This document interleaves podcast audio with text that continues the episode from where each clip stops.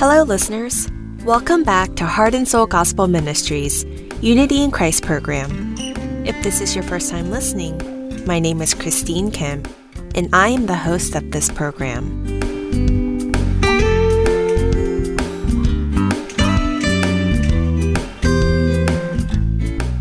Remember during Sunday school when I was little, I always remembered enjoying story time when our Sunday school teacher told us about the different people in the Bible the story of Moses and how he leads the Israel people out of Egypt and splits the Red Sea, the story of Joshua and the fall of Jericho, the story of Joseph, the story of David, and many others. I remember thinking these were some great superheroes from the Bible. We, of course, can't forget the story of Gideon and his 300 men. With only 300 men, and only with provisions and trumpets, they went to battle and earned victory. I remember wanting to become a soldier when listening to this story. But I also remember thinking these heroes in the Bible had something special that I didn't have, that God called and used them to be such great people. But looking back into the Bible, there was not a single person who had extraordinary strength or powers that was suitable for God to use. This was also the case for Gideon as well. Before the Lord called him, Looking at Gideon, he didn't seem like the most courageous and bravest person that could defeat the Baal altars and lead any battles. We'll come back to share more after our first song.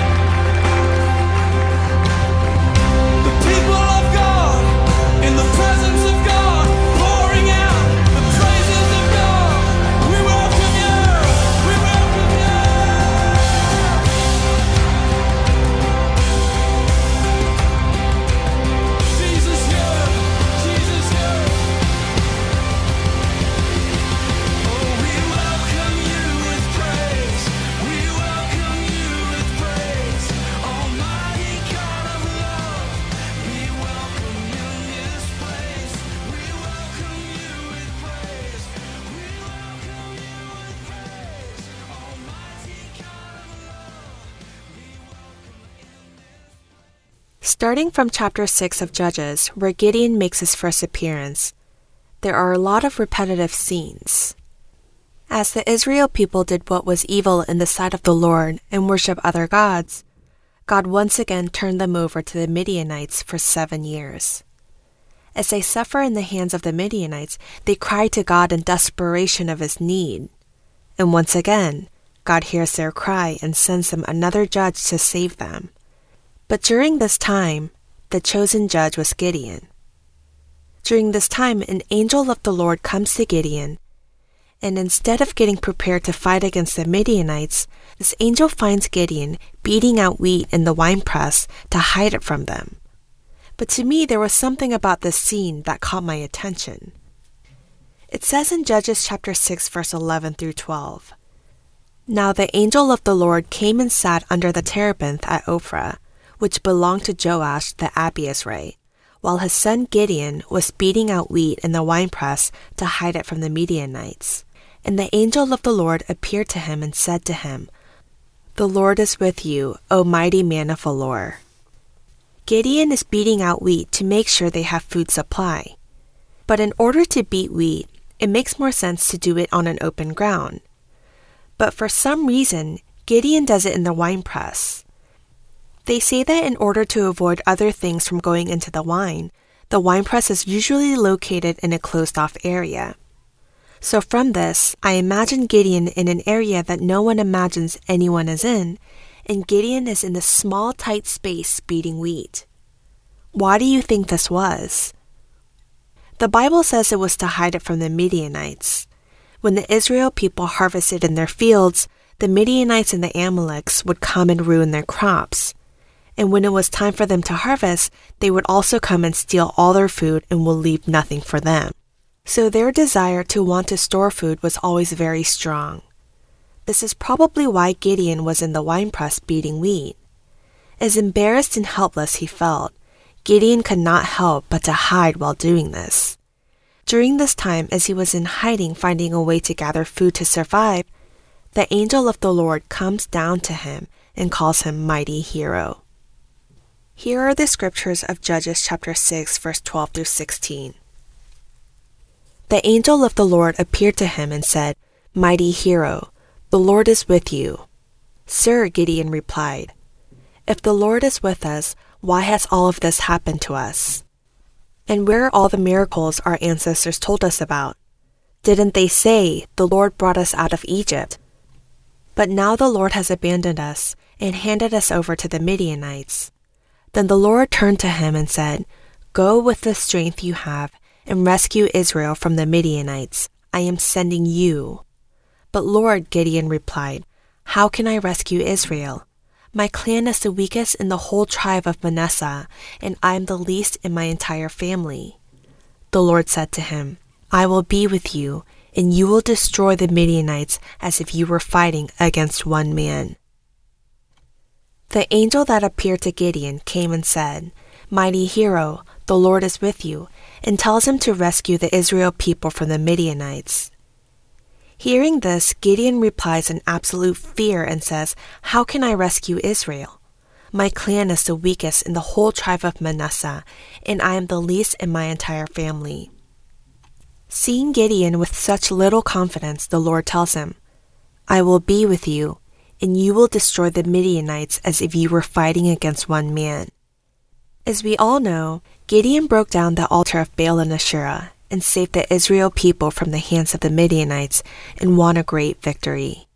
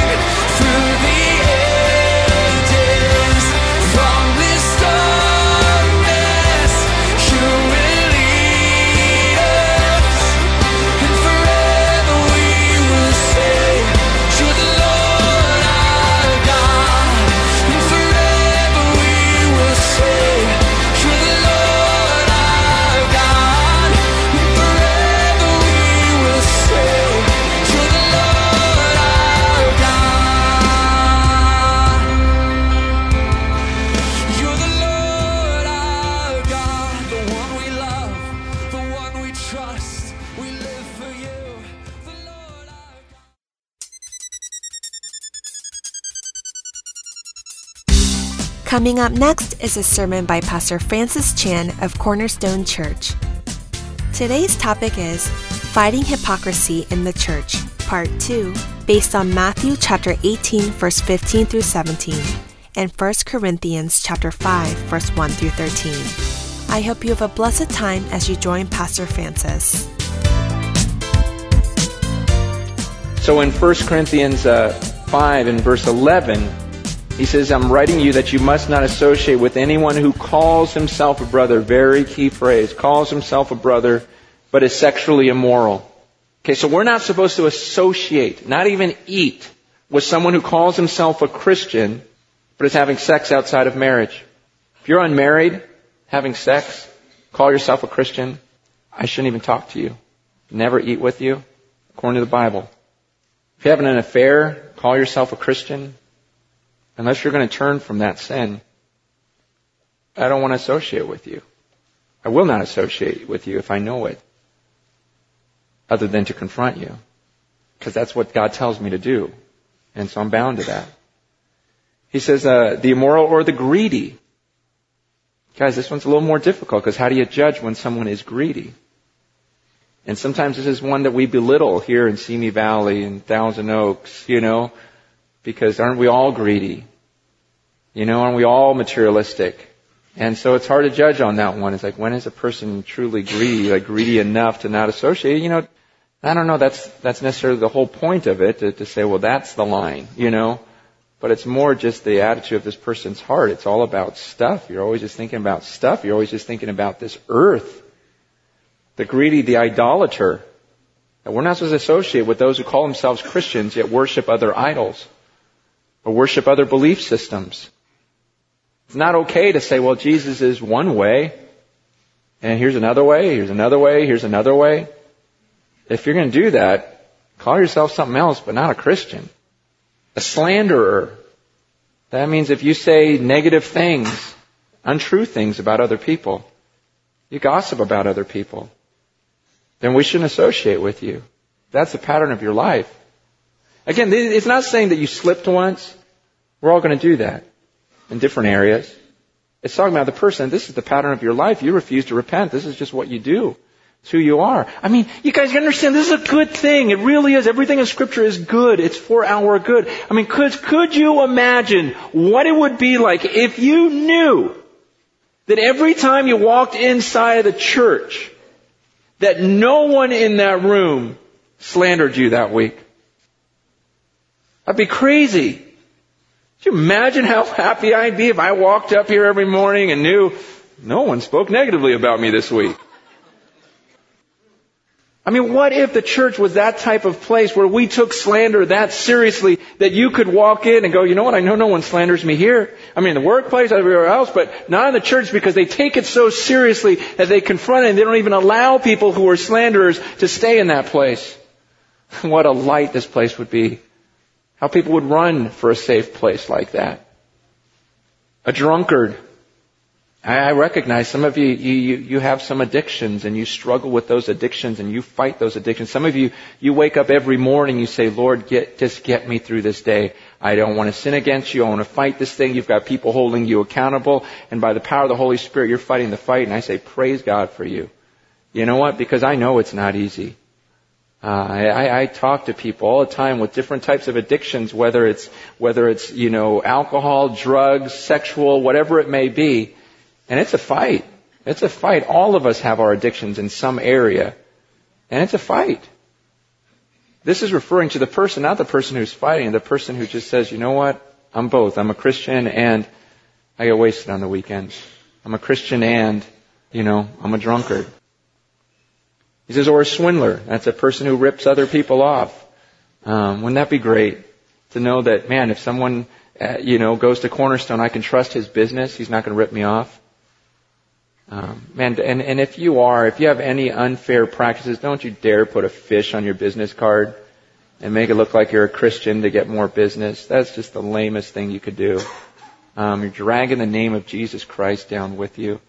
Um, you see, you see, this stuff is to protect the church, but it's also to protect the reputation of Jesus Christ. Do you understand something? See, that, here's here's something we don't talk about a whole lot. I call myself a Christian. That's an honor.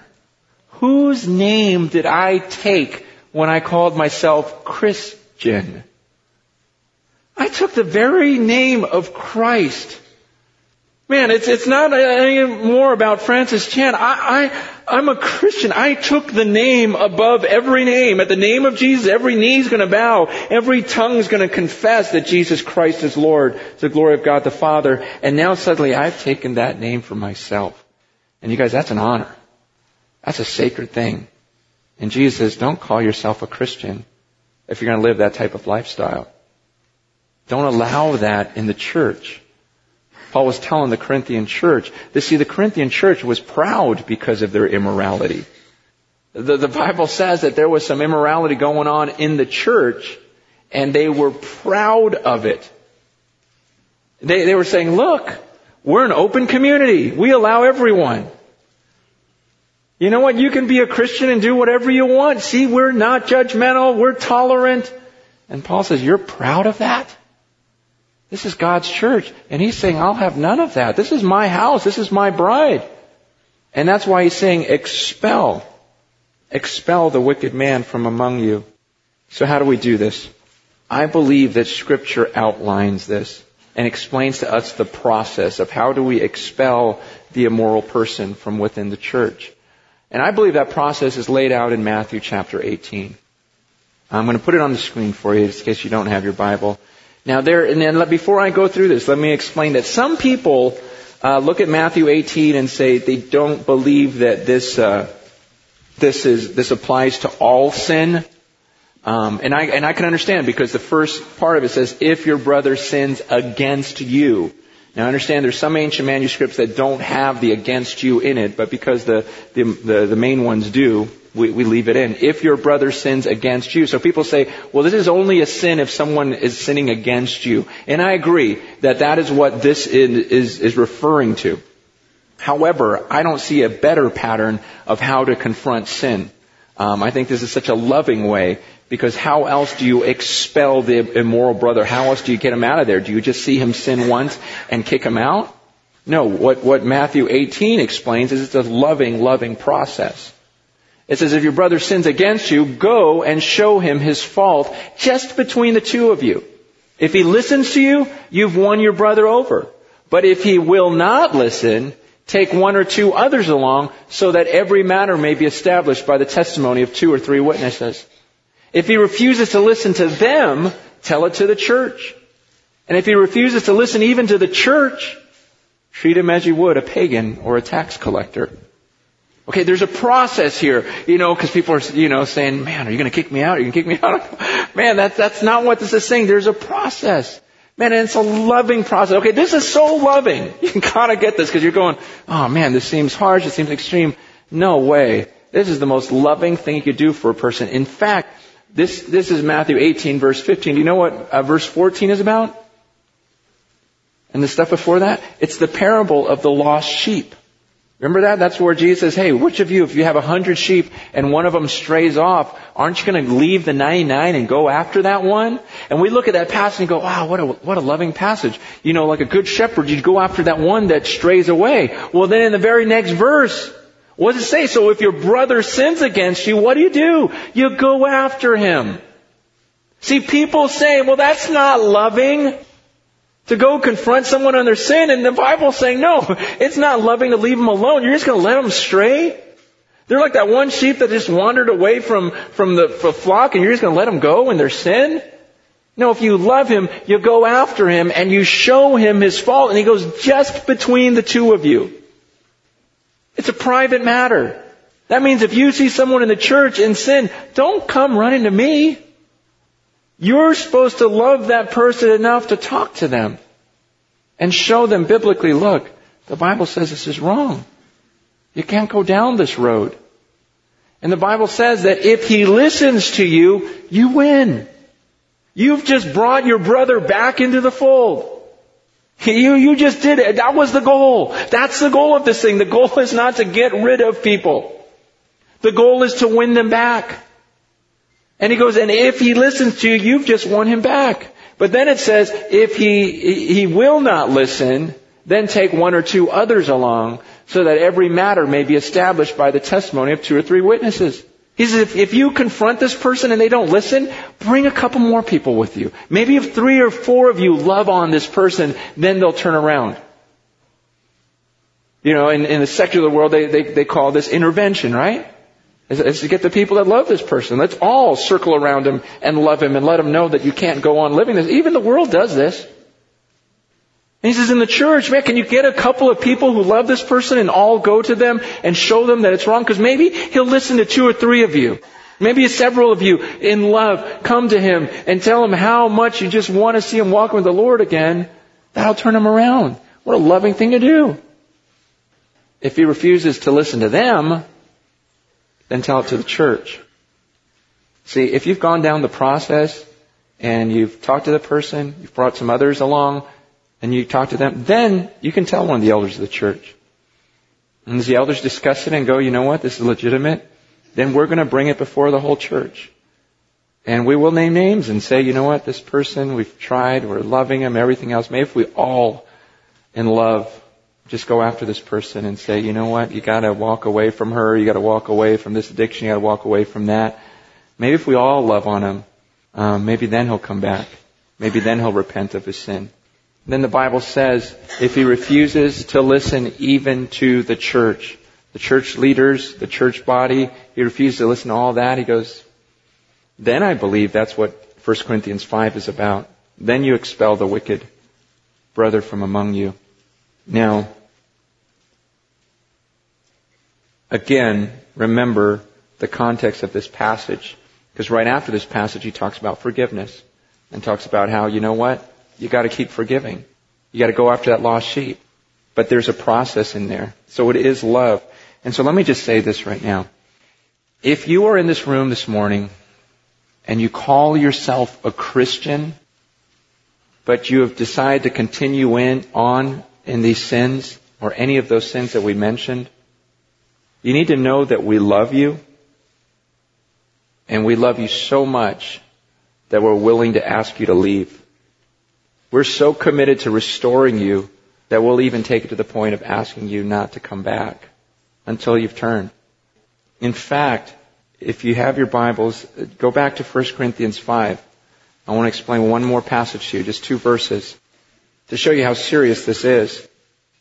In 1 Corinthians 5, verse 4, when you are assembled in the name of our Lord Jesus, and I am with you in spirit, and the power of our Lord Jesus is present, hand this man over to Satan so that the sinful nature may be destroyed and his spirit saved on the day of the Lord. What, what does that mean? Hand this man over to Satan. When you're assembled in a public assembly, these people have refused to repent after everyone's gone after them. At that point, publicly, just say, this person is no longer under Christ, and God, we hand him over to Satan. Now, why would you do that? Well, one, because the Bible says so. But what sense does that make? Okay, why does the Bible say hand him over to Satan? So that what? Yeah, it's, it's about his salvation. It says hand this man over to Satan so that what? His sinful nature may be destroyed and his spirit saved on the day of the Lord. What's the goal here? The person's salvation, right? You see, the point is, is, is when I say, you know what, this person's been handed over to Satan, and just publicly say, God, we're handing him over to Satan, have Satan have his way with him. And then the whole idea is we no longer associate with them. We no longer eat with them. This person, he or she, goes off in his or her sin, which he or she loves so much that she wasn't willing to let go. She just indulges, indulges, indulges, indulges. And then at some point, hopefully the hope is that her flesh and these fleshly desires, as she's fulfilled them all, she goes, wait, this isn't that great. I, I miss what I had. I remember the way it used to be when I was a part of the church. I remember what it was like to be close to God. And I gave all that up for this. The hope is that at some point they come to the end of themselves and they go, man, okay, I want to come back. And then we, with open arms, say, yeah, come on back. This is what we've been hoping for. This is what we've been praying for. That you've had enough of Satan and you want all of God now. And that Bible says that that leads to salvation because the Bible says that the godly sorrow leads to repentance which leads to salvation. Whereas worldly sorrow, it says, leads to death. You see, it's not enough for when you're confronted in your sin to go, yeah, I know it's wrong, it's wrong, it's wrong, but I'm not going to stop. Wah, wah, wah. That's, that's, I, I'm not going to put my arm around you. Seriously. Because that would only lead you to death for me to say, oh, it's okay. You can keep calling yourself a Christian and keep living this type of lifestyle. I'm not helping you. I'm only enabling you and leading you to death, the Bible says, and I, I love you too much to do that. See, I, even though we explain these things, I guarantee you people will walk away from church this weekend and say, they're judgmental. Which, yeah, we are. We're supposed to be within the church. The Bible says that. And you're going to say that we're unloving. And to that I respond, no. The truth is, is that you are unloving and you are also very arrogant. Because you believe you have a better way of restoration than what Jesus laid out. You read this and you're not denying what the passages say. You're just saying you have a better way. I mean, unless you can tell me, no, that verse really means this, this go ahead, try. And try to convince yourself that it means something else. I mean, it's black and white. How else do you read it? But you think you have a better way. And the reason why I say that you're unloving is the truth is, is by you not going after these people and allowing them to have this worldly sorrow and not really bring them to repentance, it says you lead them to death. And the truth is, here's the, here's the bottom line, is you care more about your friendships than you do about your friends. That's what it comes down to. It's selfishness on your part. You're more concerned about your friendship than you are about your friend.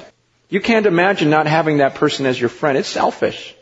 You, you can't imagine them looking down on you or thinking that you're judging them or doing something bad to them. You can't handle that. And so rather than doing the right thing that would lead them to life, you're going to do the easy thing that'll help you keep your friendship, even if it means your friend goes to hell. And if you want to call that loving, so be it. But to me, I say that's evil, that's self-centered, it's arrogant, and it's very unloving. You guys, this is a topic that is tough to talk about, obviously but it's also something that's very dear to my heart. And the reason is, is over these last 13 years, there have been times when I've had to look at some of my friends, people that I love. I mean really love. Not acquaintances, not just some guy that stepped into the church. Some of my absolute best friends that I've been friends with for over 10 years. And I've had to look them in the eye over dinner and say, this is our last meal together. And read this passage and say, how else do you read it? I Say, unless you want to tell me to my face that you're no longer a Christian. Otherwise, I can't talk with you, associate with you, eat with you. This is it. This is goodbye. And it's killing me to say this to you. You think there's any bone in my body that enjoys doing that? To walk away from these friendships of years, some of the funnest people in my life. But I go, you know, God, I don't want to do this. I don't even know if I agree with this, but I'm a follower of you. And my hope is that someday those guys will look back and go, man, Francis did what he hated doing, what he didn't feel like doing in order to honor God. Maybe I should do the same. I don't want to leave my sin, but I've had an example of someone who was willing to even let go of a friendship for the sake of honoring God because they believe so much that this is a God-centered world. Now for those who are visiting, I, man, weird weekend for you to come. But honestly, I think you understand this better than the people who go to the church. I think you in your heart are going, amen. And some of the churchgoers are angry about this because you're going, man, I've been waiting for the church to address its own hypocrisy. But here's what I don't want you to leave worried about, because some people, if you're visiting, you're not a Christian, you don't call yourself a Christian. I don't want you to go home and think, okay, well then I gotta get my life together before I become a Christian. I better get my life together before I get baptized. You guys, if you're gonna wait for that, it's never going to happen. Okay? Because the Bible teaches that it doesn't matter what your past is. Don't you understand? I don't care how many people you've slept with. I don't care how many people you've killed. I don't care what you've done in life. You can be forgiven today. It's all wiped away. That's the grace of God. I mean, the Bible says you come that way and you recognize that you've sinned against God. And you recognize that God loved you so much that Jesus already paid that penalty on the cross for you. And the Bible says you can be forgiven. You can come up here and get baptized regardless of what you did this week. God's forgiveness is that great. It's that huge. And it's when you get baptized, it's when you give your life to Jesus that God's Spirit comes inside of you. Now the Holy Spirit of God comes into you and He empowers you to put to death the deeds of the flesh. Many of us in this room are testimony of that. You're going, man, you know the way I used to live? And then God came into my life and man, I had the power to get rid of this and I'm so glad I'm through with that old life. And man, how great it is to know God and His power and put to death the deeds of the flesh. Man, that's, that's the truth. And we want you to experience that. And then you walk on this journey with us, a bunch of imperfect people that are striving for this perfection, striving to live a life that's honoring to the Lord and having our lives revolve around Him. We would love for you to experience that. And you can experience that today, and I want to make sure you understand that.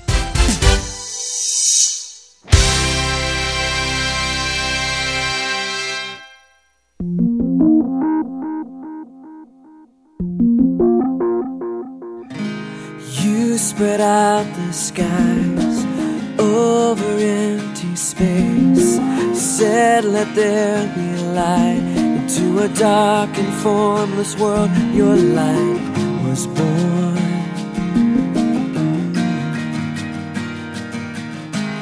You spread out your arms over empty hearts. Said, Let there be light into a dark and hopeless world. Your son was born.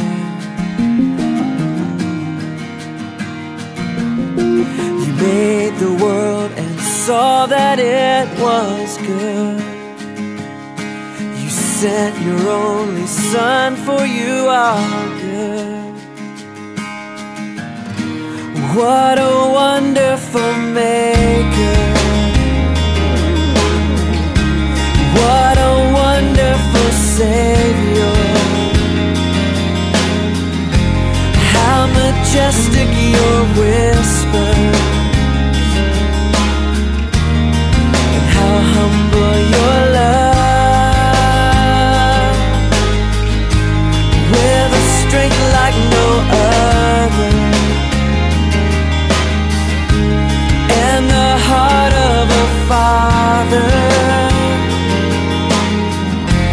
How majestic your whisper. Wonderful God. Your eye has fully seen how beautiful the cross, and we have only heard the faintest whispers of how great you are.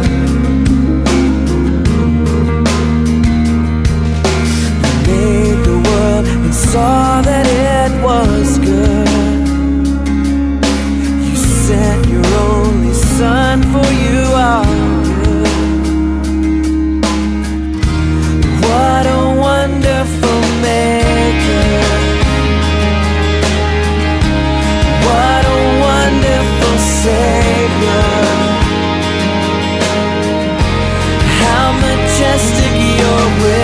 whisper.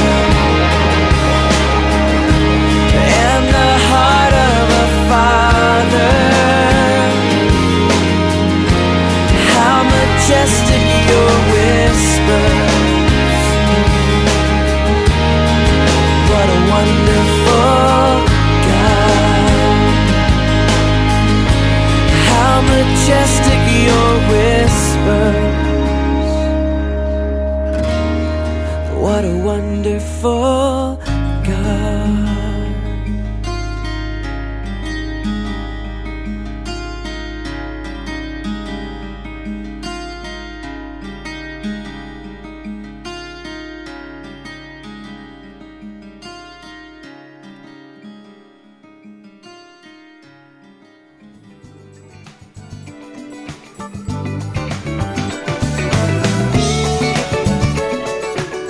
You can find all the programs of Heart and Soul on podcast. You can easily play this week's or past week's program, or even download them on your device in just a few minutes. Search for Heart and Soul at your iTunes stores now.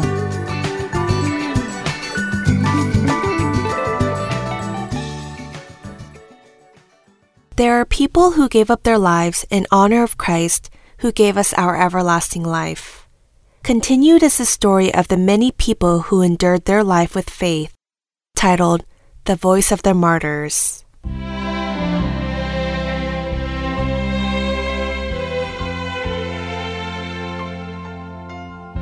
Hello, listeners. This is Brian Winston with the Voice of the Martyrs.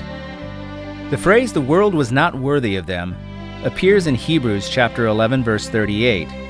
In the first episode, we read Hebrews 11:33 through 38 together and talked about how God's people kept their faith in different circumstances. Then what does the phrase the world was not worthy of them actually mean?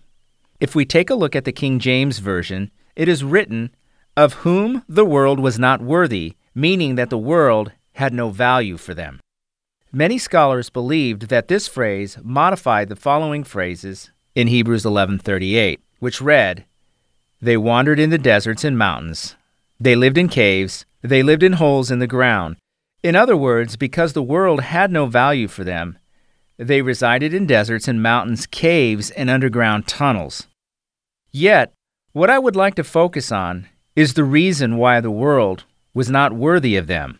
The world had continuously attempted to separate them from their faith, but because the world itself was worthless, none of the measures actually worked. If they put their values in the world, they would have given in to the enemy's threats and eventually abandon their faith. Then how can we keep our faith? By putting our values in heaven rather than on earth. Today I would like to introduce more people of faith of whom the world was not worthy of. What values did they hold so that the world could not conquer them? In 2007, less than a decade ago, there was a horrendous incident in Turkey. Turkey is in fact very significant from a biblical sense. Ankara, the capital of Turkey, is where ancient Galatia used to stand. And Turkey covers Asia and Ephesus, where disciple Paul's missionary journey took place. The churches in Ephesus, Smyrna, Thyatira, Antioch, and Laodicea that appear in the book of Revelation were all located in this region. However, today's Turkey is an Islamic country with 99% of its population believing in Allah. The land where disciple Paul's tears and heart were poured out is now filled with non believers, and keeping faith in Jesus Christ means putting your life at risk. In such dangerous land, the holy movement to reclaim the lost souls still persists. Many missionaries are staying in Turkey to evangelize the land where traces of old prophets and God's story still remain. The horrendous incident that I mentioned earlier occurred to missionaries on Wednesday, April 18, 2007.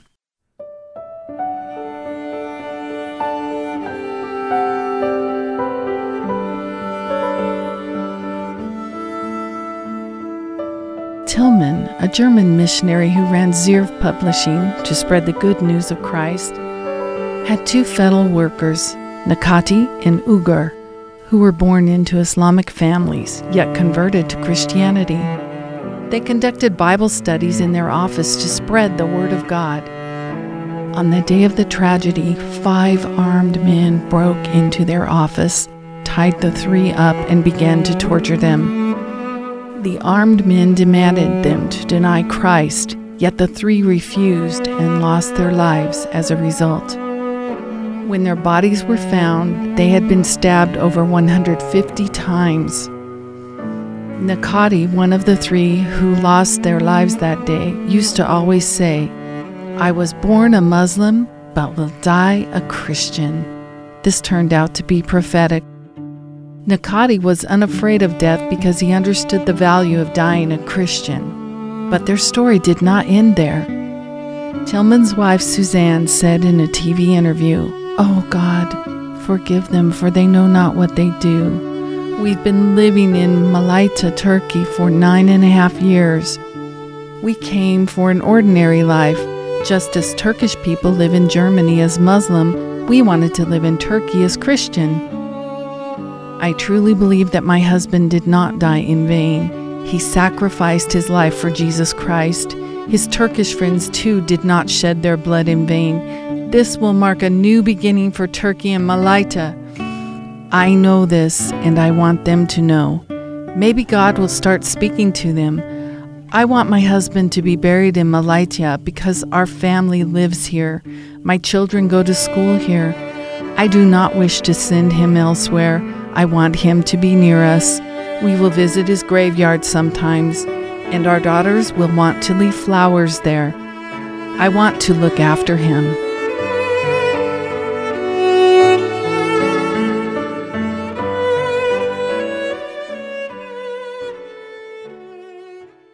The world tells us to take revenge when somebody harms us. However, God tells us to love even our enemies. For the lady who forgave the murderer of her husband, the world is not worthy of her. The world is incapable of changing her values rooted in the gospel. The world also tells us to love our own life in order to save our life, yet God tells us the opposite. We must hate our life in order to save our life, and even give up our life for others. Truly, truly, I say to you, unless a grain of wheat falls into the earth and dies, it remains alone. But if it dies, it bears much fruit. He who loves his life loses it, and he who hates his life in this world will keep it to life eternal, says Jesus in John 12, 24, and 25. The death you meet in our Lord is never in vain. Life lost for our Lord most certainly bears fruit. For Christians, their purpose is to reveal God's glory through their life. To achieve this purpose, they may even give up their life. This concludes this week's episode of The Voice of the Martyrs. Thank you for listening, and God bless.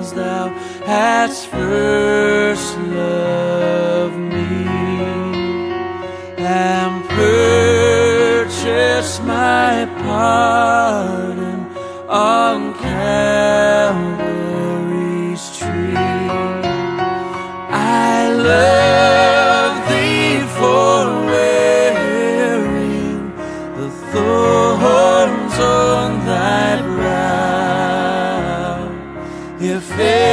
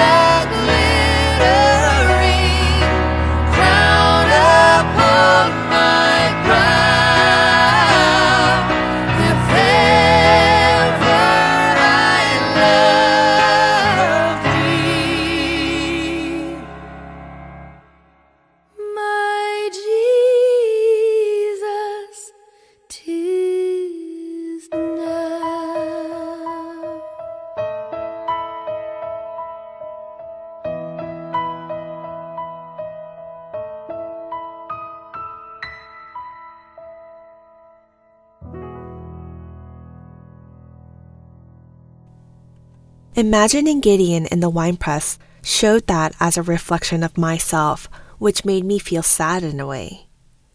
To someone who is so weak and fragile, living in my stubborn ways, I heard God call out to me, I am your God, mighty hero. And by the sound of this voice ringing my heart, I felt a sense of guilt run through me. Thinking back, I've lived such a long time living for myself.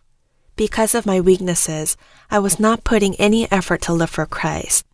God created us, and by the blood of His precious Son, saved us from death. And I know that this is not how He would like for us to live. Gideon was very weak, small, and fragile, but God calls him a mighty hero. And this very same God creates us informs us every day and tells us, I am your God, and you are my mighty hero. He wants us to live as a mighty hero for His kingdom and for us to live out the mission that He has called us to live on this earth. Although we may seem very weak and vulnerable like Gideon, God does not look at the way we are now, but He looks at the image of what we were created to be within Him and calls us to be His mighty hero. If you are still beating wheat within the winepress, living for yourself, I invite you to join me to live for His kingdom and to reveal His glory within our lives. I hope that this next week we may all live by the courage and confidence that God has graciously provided in our lives, and we may live as His mighty heroes in obedience. We will now wrap up Unity in Christ. Thank you for listening, as it has been my pleasure. I hope to see you this time again next week, and God bless.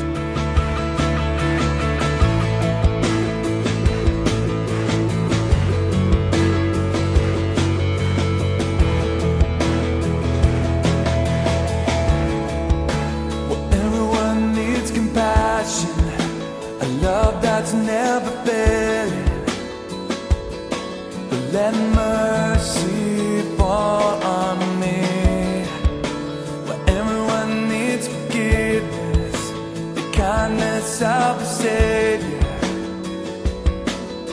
the hope